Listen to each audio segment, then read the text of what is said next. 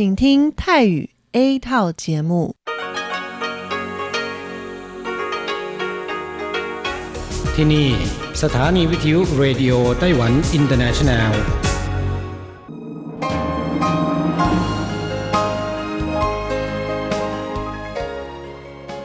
กลับมาฟังขณะนี้ท่านกำลังอยู่กับรายการภาคภาษาไทยเรดิโอไต้หวันอินเตอร์เนชันแนลหรือ RTI ออกกระจายเสียงจากกรุงไทเป ไต้หวันสาธารณรัฐจีน เป็นประจำทุกวันนะครับ นอกจากรับฟังทางเครื่องรับวิทยุได้แล้ว ยังสามารถรับฟังรายการผ่านระบบออนไลน์ได้ที่ thai.rti.org.tw หรือที่ RTI Fanpage นะครับ ขอเชิญติดตามรับฟังรายการของเราได้ ตั้งแต่บัดนี้เป็นต้นไป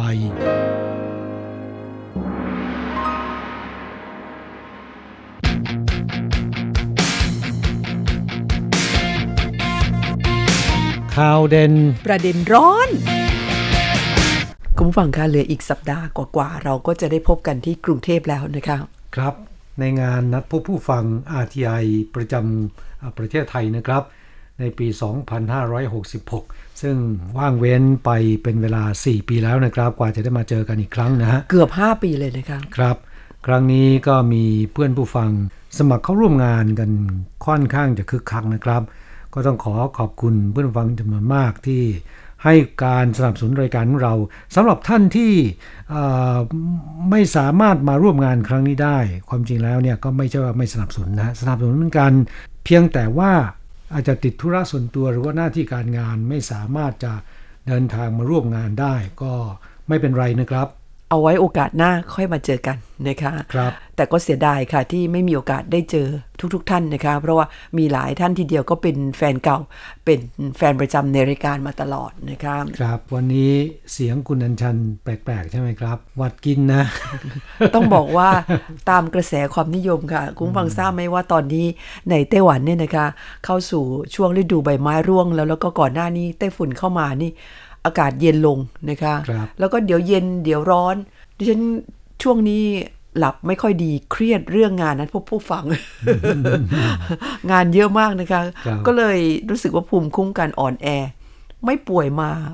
สี่ปีกว่าแล้วนะคะ ตั้งแต่โควิดเป็นต้นมานี่ดิฉันเองยังไม่ได้ติดโควิดนะ พอๆกับช่วงเวลาที่ว่างเว้นการจัดงานเลยนะ ค่ะ ก็คือ 4 ปีกว่าที่ผ่านมาที่โควิดเขาระบาดกันเนี่ย ไม่เป็นอะไรเลย ติดก็ไม่ติดนะคะ แต่มาแพ้ไข้หวัดใหญ่รอบนี้ คุณแน่ใจว่าเป็นไข้หวัดใหญ่นะ ไม่ใช่โควิดนะครับ ตรวจมาตั้งสี่ห้ารอบแล้วก็ไม่เห็นเป็นสองขีดสักทีนะคะ หมอบอกว่าน่าจะเป็นไข้หวัดใหญ่ เสียงก็เลยจะแหบๆไปนิดนึงนะคะครับผมก็ต้องอยู่ห่างๆเข้าไว้นะ ค่ะ เนื่องจากว่าตอนนี้เนี่ยไต้หวันกำลังเกิดการระบาดของโรคไข้หวัดใหญ่นะคะข้อมูลของกรมควบคุมโรคบอกว่าช่วงหนึ่งเดือนที่ผ่านมา ผู้ป่วยไข้หวัดใหญ่เพิ่มขึ้นเรื่อยๆนะคะ และเมื่อสัปดาห์ก่อนเพียงสัปดาห์เดียวเนี่ยมีผู้ป่วยที่มีอาการคล้ายโรคหวัด ไปรับการรักษาถึง 86,000 กว่ารายโอ้86,870 รายนะคะ ในจำนวนนี้ร้อยละ 52 เป็นเชื้อไวรัสของไข้หวัดใหญ่ จึงเตือนประชาชนว่าไข้หวัดใหญ่เนี่ย ดูเหมือนมันไม่อันตราย แต่จริง ๆ แล้วมันฆ่าชีวิตคนได้เหมือนกันนะครับเพราะว่าสัปดาห์ที่แล้วจากยอดผู้ป่วยที่ไปรับการรักษา 86,000กว่าคนเนี่ยมี 43 คนอาการหนัก ในจำนวนนี้เสียชีวิต 13 รายด้วยกัน 13 รายนี้มี 1 รายเป็นเด็กอายุ 11 ขวบนะคะเสียชีวิตหลังจากที่ส่งเข้ารับการรักษาในโรงพยาบาล 6 วัน คือถึงมือหมอแล้วหมอก็ยังช่วยไม่ทันนะคะครับ เพราะฉะนั้นจึงขอเตือนผู้ฟังที่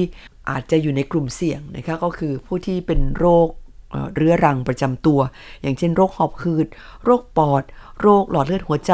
โรคเบาหวาน โรคภูมิคุ้มกันบกพร่องพวกนี้ อย่าได้เป็นไข้หวัดนะฮะ ค่ะ เพราะว่าอาการจะรุนแรง นอกจากนี้แล้วหญิงมีครรภ์แล้วก็เด็กเล็ก เด็กทารกก็ต้องระมัดระวัง วิธีป้องกันไข้หวัดใหญ่ง่าย ๆ นะครับ ก็เหมือนกับป้องกันโรคโควิด อย่างไรก็อย่างนั้นนะครับ นั่นก็คือต้องห มันล้างมือนะแล้วก็อย่าไปในที่มีผู้คนแออัด ที่สำคัญต้องสวมใส่หน้ากากอนามัยนะครับ ค่ะ ทุกครั้งที่โดยสารระบบขนส่งมวลชน เพราะคนเยอะนะคะ อาจจะติดเชื้อได้ง่าย และหากว่าท่านไม่สบาย มีไข้มีไอเนี่ยต้องรีบสวมหน้ากากอนามัยทันทีนะคะ แล้วก็ต้องพักผ่อนให้เยอะๆนะคะ เป็นไข้หวัดจะได้หายเร็ว ถ้าคุณไม่พักผ่อนนี่ยังไงก็ไม่หายนะคะ นอกจากไข้หวัดใหญ่แล้วเนี่ยช่วงนี้อีกโรคหนึ่งที่กำลังระบาดหนัก และก็น่าเป็นห่วงนะครับนำมาเตือนเพื่อนแรงงานไทยให้ได้รับทราบไว้ นั่นก็คือ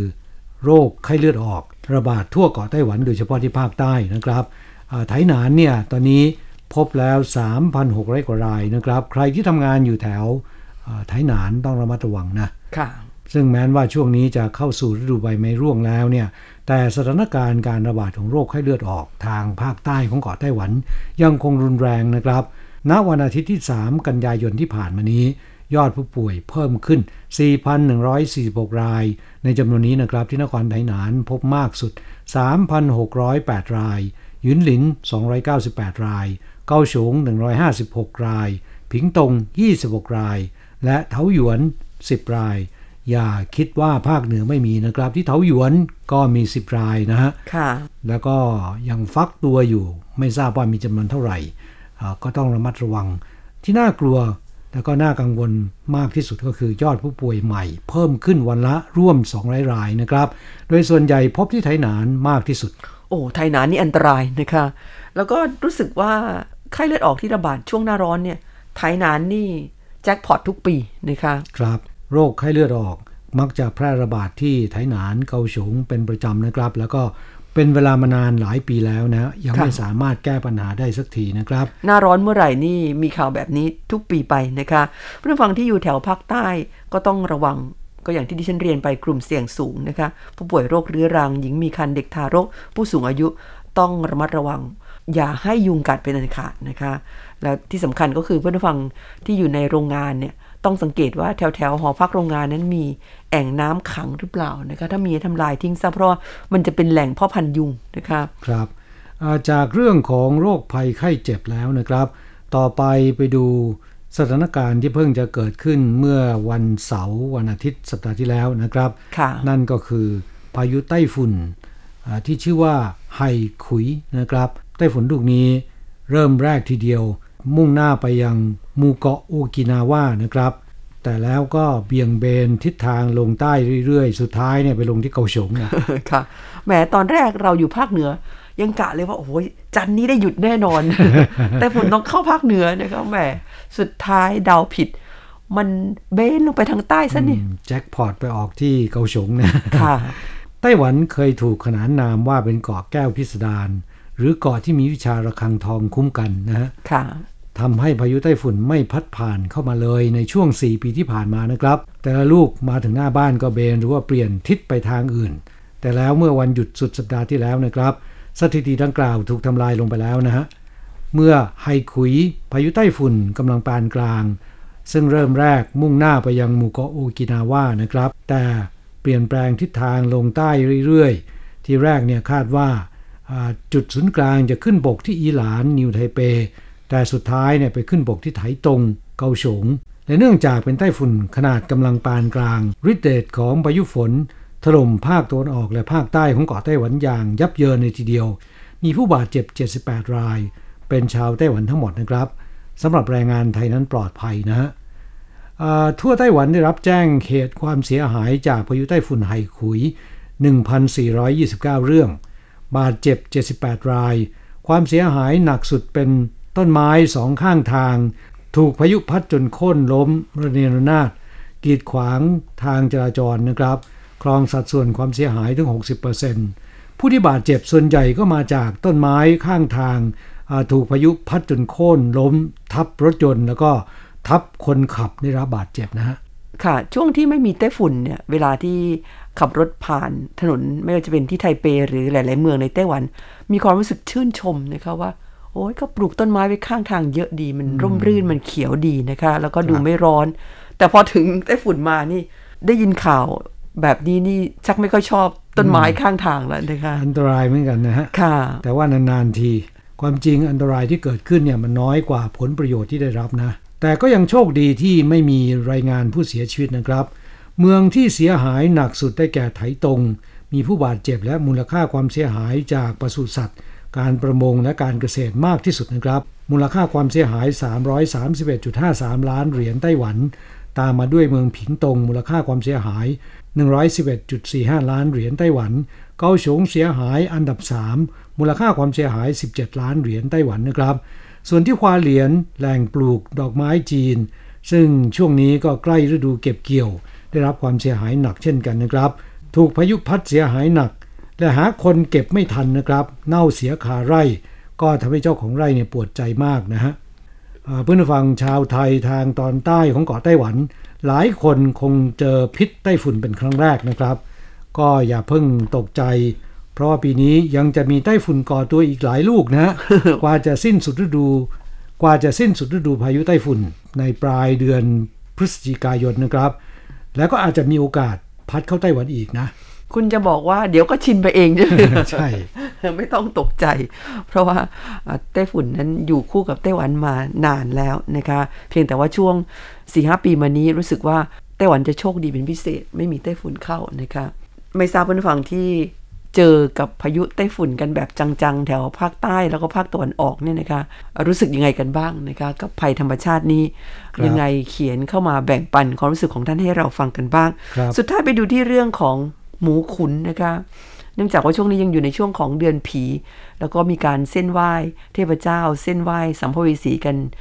บ่อยๆนะคะอย่างช่วงวันที่ 30 สิงหาคมที่ผ่านมาซึ่งเป็นวันศาสตร์จีนนั้นเขาไหว้กันใหญ่ ทุกพื้นที่ก็ทำพิธีไหว้กันยิ่งใหญ่มาก และเป็นประเพณีเก่าแก่ก็คือใช้หมูขุน หมูที่ก็ฆ่าแล้วชำแหละออกมาแผ่เป็นตัวใหญ่ๆแล้วก็เอาไปเส้นไหว้เทพเจ้า ดิบๆนะฮะดิบๆอืม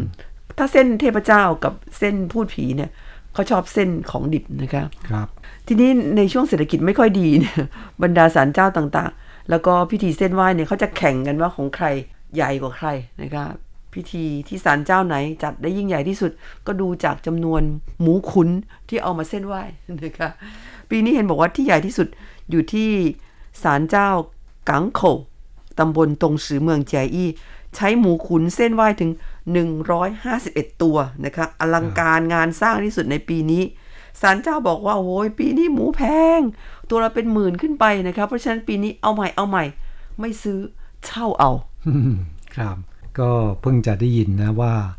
หมูขุนก็สามารถเช่าได้ด้วยนะฮะความจริงดิฉันเพิ่งเคยได้ยินปีนี้เป็นปีแรกนะคะ พอไปค้นหาข้อมูลจริงๆเขาบอกอ้าวเขามีให้เช่ากันตั้งเป็นสิบกว่าปีมาแล้วนะคะอ๋อคือมีธุรกิจนี้ ให้เช่าหมูขุนไปเส้นไหว้เทพเจ้านะคะ เสร็จแล้วก็นำไปให้เช่าต่อที่อื่นใช่ไหมฮะหรือนำไปชำแหละขายเอ่อเขาไม่ได้บอกว่า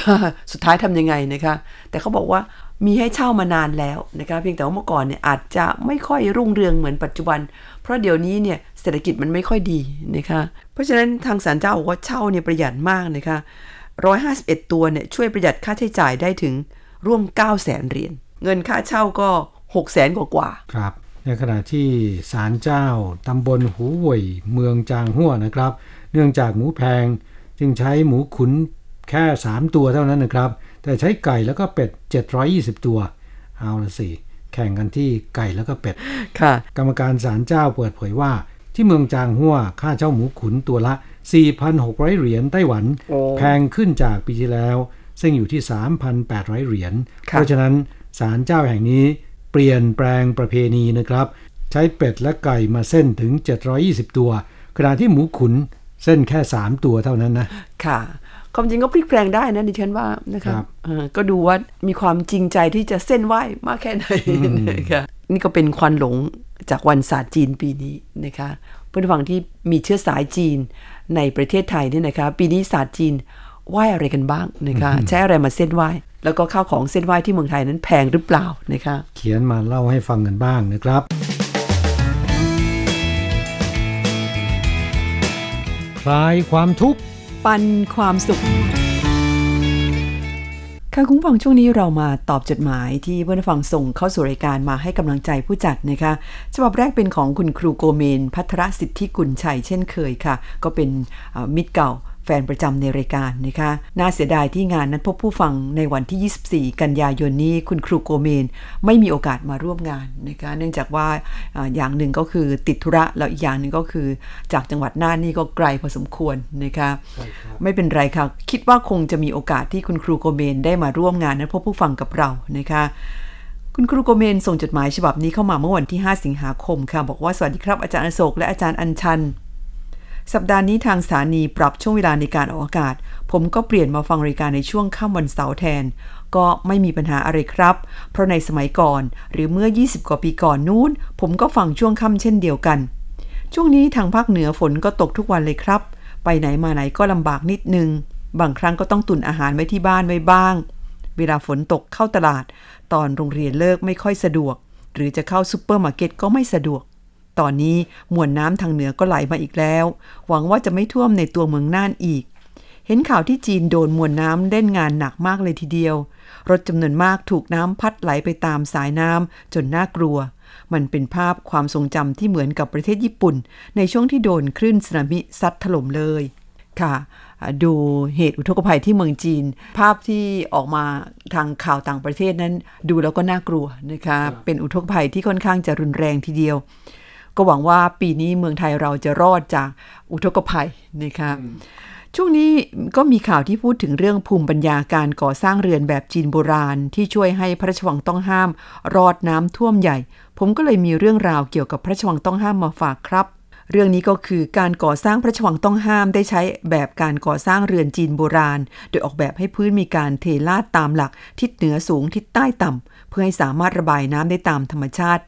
นอกจากนี้ยังมีการสร้างคูระบายน้ำรอบอาคาร ซึ่งจะส่งน้ำให้ไหลไปรวมกันที่บ่อพักน้ำภายในพระชวัง ก่อนจะไหลต่อไปยังคลองระบายน้ำที่ล้อมรอบกำแพงพระชวังด้านนอก นอกจากนี้พระตำหนักต่างๆ ก็ถูกสร้างขึ้นสูงจากพื้นหลายเมตร อาทิพระที่นั่งท่ายเขอซึ่งได้ถูกสร้างบนฐานหิน 3 ชั้นสูง 8 เมตร มีระบบระบายน้ำรอบอาคาร ได้แก่ท่อระบายน้ำรูปหัวมังกรจำนวน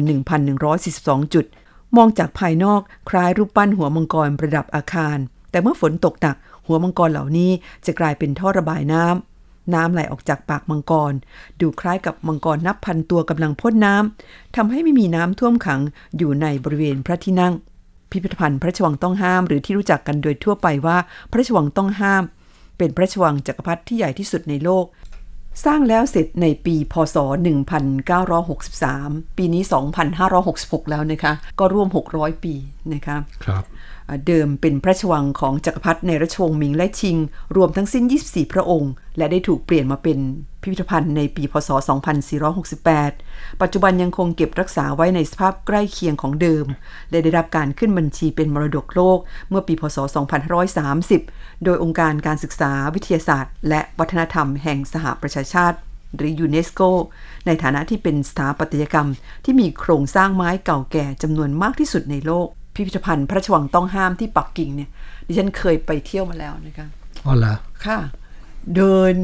ประมาณ4ชั่วโมงยังดูไม่หมดเลย จริงเห็นแต่หัวคนหรือเปล่าๆยังดีว่าตอนนั้นคนไม่ค่อยเยอะเท่าไหร่คนไม่เยอะนะคะแต่ก็มีนักท่องเที่ยวจำนวนไม่น้อย เหมือนกับในซีรีส์จีนนะใช่ไหมเหมือนเลยค่ะ ไปแล้วคุณจะมีความรู้สึกว่า โอ้ ตัวเรานี่ช่างเล็กนิดเดียว เพราะที่นี่มันใหญ่โตเหลือเกินนะคะแล้วก็กว้างขวางมากครับ ต้องบอกว่าอลังการงานสร้างจริง ๆ นะคะครับสมควรที่จะต้องไปดูกันให้ได้สักครั้งหนึ่ง เพียงแต่เวลาไปดูแล้วรู้สึกเสียดายว่าภายในเนี่ยนะคะไม่มีวัตถุโบราณมีค่าอะไรให้ได้เห็นเลยนะคะครับมีแต่สิ่งก่อสร้างเปล่าๆใช่ไหมฮะเป็นโครงครับอาคารเฉยๆนะคะแต่ก็ยังสวยน่าดูน่าเที่ยวน่าชมนะคะครับเมื่อสักครู่คุณครูโกเมนพูดถึงเรื่องฝนตกหนักแล้วก็น้ำท่วมที่ปักกิ่ง และที่จีนแผ่นใหญ่ ทำให้เสียหายหนักนะครับ ก็สืบเนื่องมาจากพายุที่แปลกแล้วก็น่าทึ่งลูกหนึ่งนะครับ ดูจากพายุลูกนี้แล้วเนี่ยก็สามารถที่จะมองเห็นได้ว่าโลกของเรานั้น อากาศสุดขั้วจริง ๆนะครับ นับวันก็ยิ่งแปรปรวน พายุไต้ฝุ่นลูกนี้เริ่มแรกทีเดียวนะครับ มุ่งหน้ามายังไต้หวันทำท่าจะเป็นพายุผ่าใจกลางเกาะไต้หวันนะครับ แต่สุดท้ายเนี่ยก็เฉียดขอบไต้หวันไป แล้วก็มุ่งหน้าเข้าสู่จีนแผ่นใหญ่ ไปถึงที่ปักกิ่ง นับว่าเป็นพายุไต้ฝุ่นน้อยมากนะครับ ในรอบหลายสิบปี ที่สามารถจะพัดผ่านพื้นแผ่นดินใหญ่ของจีนเนี่ยเข้าไปถึงปักกิ่งนะค่ะทั้งท่านที่กลายเป็นพายุโซนร้อนไปแล้วนะครับ และไม่เพียงแค่นั้นนะยังพัดไปถึงไซบีเรียโน่นนะ น่ากลัวมากนะคะใช่ครับคือเดี๋ยวนี้นี่อะไรมันก็เกิดขึ้นได้ทั้งนั้นนะคะอะคุณครูโกเมนยังเล่าต่อว่าดูจากโครงสร้างการออกแบบของคนสมัยก่อนนู้น ช่างน่าทึ่งจริง ๆ นะครับ ในยุคสมัยนี้เรายังไม่สามารถทำได้ขนาดนี้เลย เพราะฉะนั้นสรุปได้ว่านะคะ คนจีนนี่เป็นชนชาติที่ฉลาดที่สุดในโลกก็ว่าได้ดิฉันว่านะคะ เขาสามารถประดิษฐ์คิดค้นอะไรที่เป็นสิ่งที่มหัศจรรย์แม้แต่คนในยุคปัจจุบันนี้ก็ยังคิดไม่ถึงว่าจะทำออกมาได้ยังไงนะคะครับคุณครูโกเมนบอกว่ากลับมาดูที่กรุงเทพบ้านเราหากโดนพายุไต้ฝุ่นพัดผ่านแล้วก็เละเป็นโจกแน่นอน เพราะระบบผังเมืองของกรุงเทพบ้านเราก็เละมากเช่นเดียวกัน คือบ้านเราหมายถึงกรุงเทพเนี่ยนะคะ โทษผังเมืองอย่างเดียวไม่ได้ คงต้องบอกว่าพื้นแผ่นดินที่กรุงเทพเนี่ยมันต่ำมากนะคะ ตอนนี้มันต่ำกว่าระดับน้ำทะเลด้วยซ้ำเพราะฉะนั้นหากเกิดฝนตกถักๆนี่ รับรองว่าก็ไม่รอดนะคะโชคดีนะครับที่กรุงเทพมหานครไม่ค่อยมีภัยธรรมชาตินะค่ะ ไม่ว่าจะเป็นแผ่นดินไหวอ่าพายุไต้ฝุ่นค่ะไม่ค่อยมี ค่ะ ก็ยังถือว่าโชคดีอยู่บ้างนะคะสำหรับช่วงข่าวเด่นประเด็นร้อน วันนี้พูดเรื่องคนไต้หวันที่ชอบพูดคำว่าหมดแก้วหรือว่ากันเปนะคะหรือคำว่าขอโทษหรือว่าตุ้ยผู้ฉี่มันก็จริงอย่างที่ทุกคนได้กล่าวไว้นะครับอันที่จริงคนไต้หวันยังมีอีกหลายอย่างที่เป็นอัตลักษณ์ของตนเองนะครับ เช่นสาวขายหมากที่นุ่งน้อยห่มน้อย คอยอวดสายตาผู้คน คนกินหมากที่ทำให้ชาวต่างชาติร่ำลือว่าคนไต้หวันอ้วกเป็นเลือด คนไต้หวันไม่ชอบรีดผ้าเออคุณครูโอเมนก็รู้ด้วย ขนมพายสับปะรดที่แสนอร่อย เพลงเกาซันชิงที่ทำให้คนอยากไปเที่ยวเทือกเขาอาลิซานเพื่อชมความงามของสาวๆ เดี๋ยวนี้ที่อาลิซานเหลือแต่อาม่าแล้วไม่ค่อยมีสาวครับๆนักร้องหญิงเติ้งลี่จวินที่โด่งดังไปทั่วโลก กุนเชียงย่างไฟคู่กับการเขย่าไฮโลแข่งนับแต้มกับคนขาย ข้าวพองที่ต้องรอให้เจ้าของจุดชนวนระเบิดเสียงอันดังก่อนจะได้กินเอออันนี้ดิฉันก็เคยเห็นนะคะ ถ้าตามชนบทเนี่ยก็จะยังมีอยู่ บอกว่าเดี๋ยวนี้คงหาทานได้ยากบ้างแล้วนะครับ ส่วนใหญ่จะขี่รถสามล้อมาทำขายตามสถานที่ต่างๆ งานวัดก็มีรถแห่พร้อมสาวๆพริตตี้นุ่งน้อยห่มน้อยออกมาเต้นโชว์ขบวนแห่เจ้าแม่มาจูก็ยิ่งใหญ่คนร่วมแห่นับแสน หุ่นเทพเจ้าของศาลเจ้าตัวโตสูงใหญ่ เดินตามท้องถนนตระการตา อันที่จริงแล้วยังมีอีกหลายอย่างนะครับ ที่เป็นเอกลักษณ์เป็นอัตลักษณ์ของไต้หวัน นึกนึกดูแล้วก็สนุกดีครับ ได้หวนรำลึกเรื่องราวต่างๆ ได้นะคะ ครับก็ต้องขอขอบคุณคุณครูโกเมนนะครับ ที่นำเอาเรื่องราว ทั้งที่ไทยแล้วก็ในไต้หวันมาเล่าให้ฟังกันนะครับค่ะอ่าสำหรับเรื่องที่คุณเล่ามานั้น ปัจจุบันยังมีอยู่นะฮะค่ะ แต่ว่าสาวขายหมากเนี่ยไม่เหมือนกับในอดีตแล้วนะครับ ปัจจุบันคนกินหมากในไต้หวันก็ลดน้อยลงไป กว่าเมื่อก่อนเยอะเลยทีเดียวนะครับค่ะเนื่องจากทางรัฐบาลก็โหมประชาสัมพันธ์ให้ประชาชนดูแลสุขภาพของตัวเอง โดยเฉพาะช่องปาก เป็นมะเร็งช่องปากได้ง่ายๆ ถ้าหากว่าเคี้ยวหมากนะ ค่ะ เพราะฉะนั้นเดี๋ยวนี้นะคะทางภาคเหนือของไต้หวันเนี่ยตู้ขายหมากก็ลดน้อยลงไปเยอะเลย ครับ ยังมีสาวขายหมากกันอยู่ แต่ว่าส่วนใหญ่เป็นสาวอาวุโสนะฮะ แล้วก็ ไม่ใช่เป็นคนไต้หวันนะ เป็นหญิงเวียดนามนะค่ะ เดี๋ยวนี้หลายอย่างก็เปลี่ยนไปนะคะคุณครูกเมนรายงานผลการฟังช่วงพักค่ำ20นาฬิกาถึง 21นาฬิกาที่คลื่น SW 9525 บอกว่ารับฟังได้ไม่ค่อยดีเท่าไหร่นะคะมีเสียงแทรกมาก โดยเฉพาะช่วงหลังต้องใช้ความพยายามในการรับฟังถึงจะจับใจความได้ ขอบคุณคุณครูโกเมอีกครั้งหนึ่งที่รายงานผลการรับฟังเข้ามานะคะก็ไม่ทราบว่าป่านนี้เนี่ยคลื่นความถี่ 9525พักคำช่วง 2 ทุ่มถึง 3 ทุ่ม ผลการรับฟังดีขึ้นบ้างแล้วหรือยังเพื่อนฟังท่านอื่นด้วย หากว่าจะกรุณารายงานผลการรับฟังมาให้เราได้ทราบก็จะขอบพระคุณเป็นอย่างยิ่ง โดยเฉพาะผลการรับฟังทางวิทยุนะคะจดหมายฉบับต่อไปนะครับ เขียนมาจากคุณศิลป์บุญธีรพัฒน์จากที่ด่านช้างสุพรรณบุรีนะครับ คุณศิลเขียนจดหมายเข้าสู่รายการฉบับนี้นะครับ พร้อมกับส่งผลงานร่วมกิจกรรม DRTI เป็นปรายศนียบัตร 3 แผ่นนะครับ แล้วก็เขียนจดหมายแบบดั้งเดิมเข้าสู่รายการด้วย บอกว่าผมได้ส่งรูปภาพเป็นสถานที่ท่องเที่ยวของจังหวัดสุพรรณบุรี รวม 3 ภาพด้วยกัน แล้วก็เล่าให้ฟังว่าสุพรรณบุรีมีที่ท่องเที่ยวอีกหลายแห่ง แต่ว่าไม่มีรูปภาพไว้ส่งให้โอกาสหน้า ขอบพระคุณเป็นอย่างยิ่งครับ คุณศิลป์อ่ารูปภาพที่คุณส่งมานั้นสวยงามนะฮะค่ะอ่าที่สุพรรณบุรีเนี่ยผมยังไม่เคยไปนะ ดิฉันก็ยังไม่เคยไปเหมือนกันค่ะอ่าผมไปไกลสุดในรู้สึกว่าขอนแก่น คนละฟากแล้วนะคะ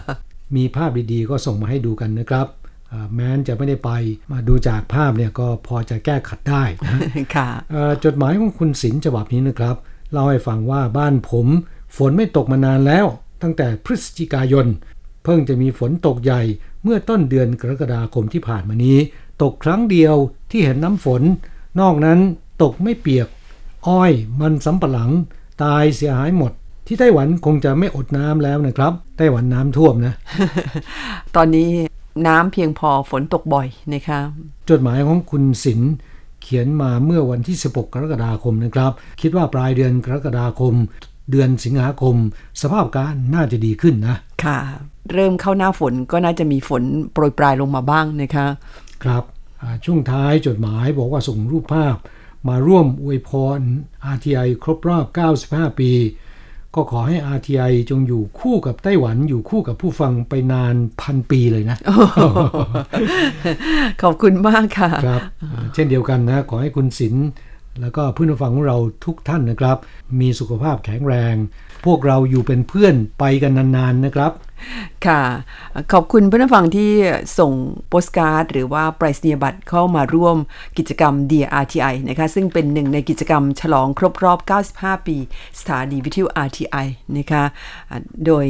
สถานีวิทยุของเรานั้นปีนี้เนี่ยเป็นปีที่ 95 ได้มีการจัดงานฉลองอทั้งในไต้หวันแล้วก็ที่ประเทศไทยนะคะที่ประเทศไทยก็จะมีการจัดงานสัมมนาอ่าเรื่องไต้หวันฟอรัมอินแบงคอกนะคะอันนั้นเป็นงานสัมมนาที่จัดขึ้นสำหรับผู้สื่อข่าวต่างประเทศ แล้วก็ผู้สื่อข่าวไทย ในส่วนของ ภาคภาษาไทยนั้นเราก็มีการจัดงานนัดพบผู้ฟังนะคะที่กรุงเทพมหานครในปีนี้ ซึ่งก็เป็นหนึ่งในโครงการฉลองครบรอบ 95 ปี เพราะฉะนั้นภาคภาษาไทยของเรานี่ขาดไม่ได้นะคะงานนัดพบผู้ฟังในครั้งนี้เนี่ยค่อนข้างจะมีความสำคัญ เพราะฉะนั้นเพื่อนฟังที่มีโอกาสสมัครเข้าร่วมงานของเราในครั้งนี้รับรองว่าคุณจะไม่ผิดหวังนะคะ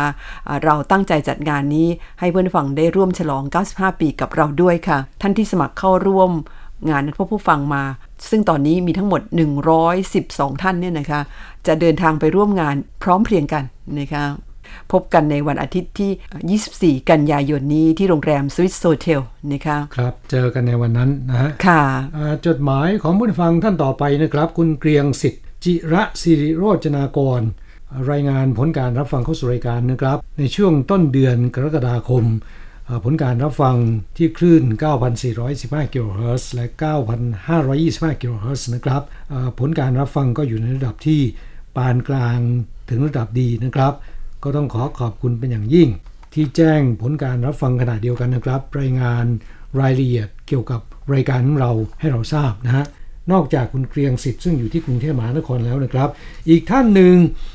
จากที่กรุงเทพมหานครเช่นกัน คุณธีรพงศ์จิตตการุณ เขียนรายงานผลการรับฟังเข้าสู่รายการด้วยลายมือที่น่าอ่าน แล้วก็สวยงามเป็นอย่างยิ่งนะครับค่ะเป็นระเบียบนะผลการรับฟังเนี่ยค่อนข้างดี ทั้งนี้อาจจะเนื่องมาจากว่าใช้เครื่องรับวิทยุเอ่อมืออาชีพหรือเปล่าอ๋อนี่ใช้ซันจินที่รายการของเราจัดส่งไปให้นะครับค่ะแสดงว่าวิทยุยี่ห้อนี้ใช้ได้นะ ค่ะ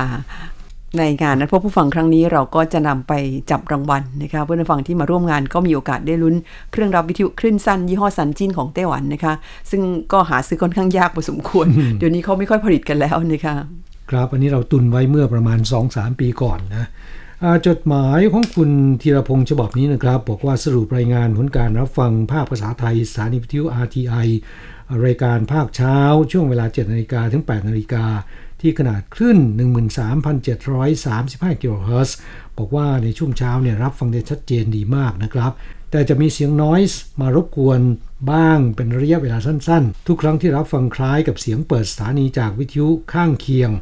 ส่วนรายการาภาคกลางคืนเวลา 20 นาฬิกาถึง 21 นาฬิกานะครับ ที่คลื่นความถี่